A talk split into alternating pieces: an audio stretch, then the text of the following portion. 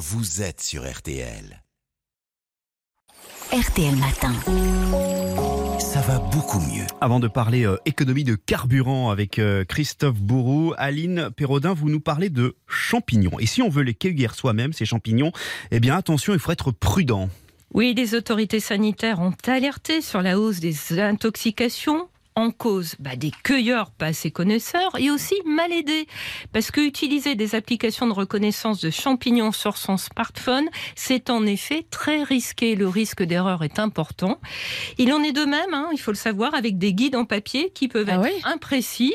Certains vendus en ligne ont été écrits par l'intelligence artificielle. Non, Ouais. d'où Alors, les erreurs. Ouais. Et puis alors il faut savoir hein, que les livres peuvent être aussi auto-édités, d'où l'importance de bien regarder si l'auteur est un spécialiste connu ou non. Alors, qu'est-ce qu'il faut faire pour éviter le risque d'intoxication Alors ramasser uniquement les champignons que l'on connaît parfaitement, les prélever en entier avec pied et chapeau. Au moindre doute, on fait contrôler sa cueillette à un pharmacien informé aux champignons ou à une association de mycologues. On ne consomme jamais cru les champignons cueillis dans la nature, hein, il faut bien les cuire. On ne les conserve pas plus de trois jours et jamais dans du plastique.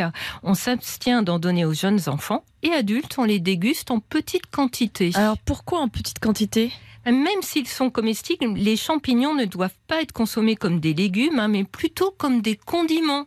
On ne mange pas une assiette de, de cornichons. De la même façon, on ne devrait pas abuser des champignons. Mais pourquoi? Ils contiennent quand même pas mal de bonnes choses pour la santé, non? Bah ouais. Oui, bah justement, de la vitamine D, hein, qui intervient notamment dans la santé des os et dans l'immunité. Ça apporte aussi beaucoup de vitamines du groupe B, nécessaires au bon fonctionnement neuromusculaire. Ils sont riches en sélénium, un puissant antioxydant.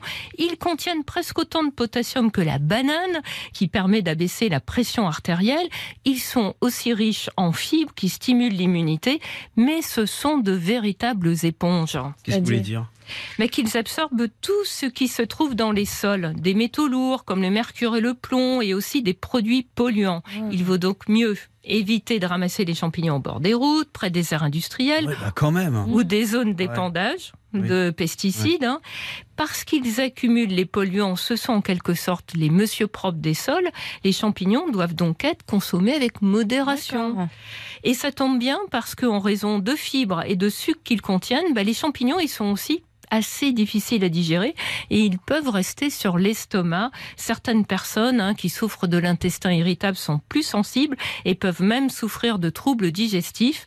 Alors pour toutes ces raisons, il est raisonnable de ne pas consommer plus de 200 grammes de champignons par semaine et de ne pas en manger plusieurs repas de suite. Merci beaucoup Aline, ça va beaucoup mieux dans son corps et dans sa vie.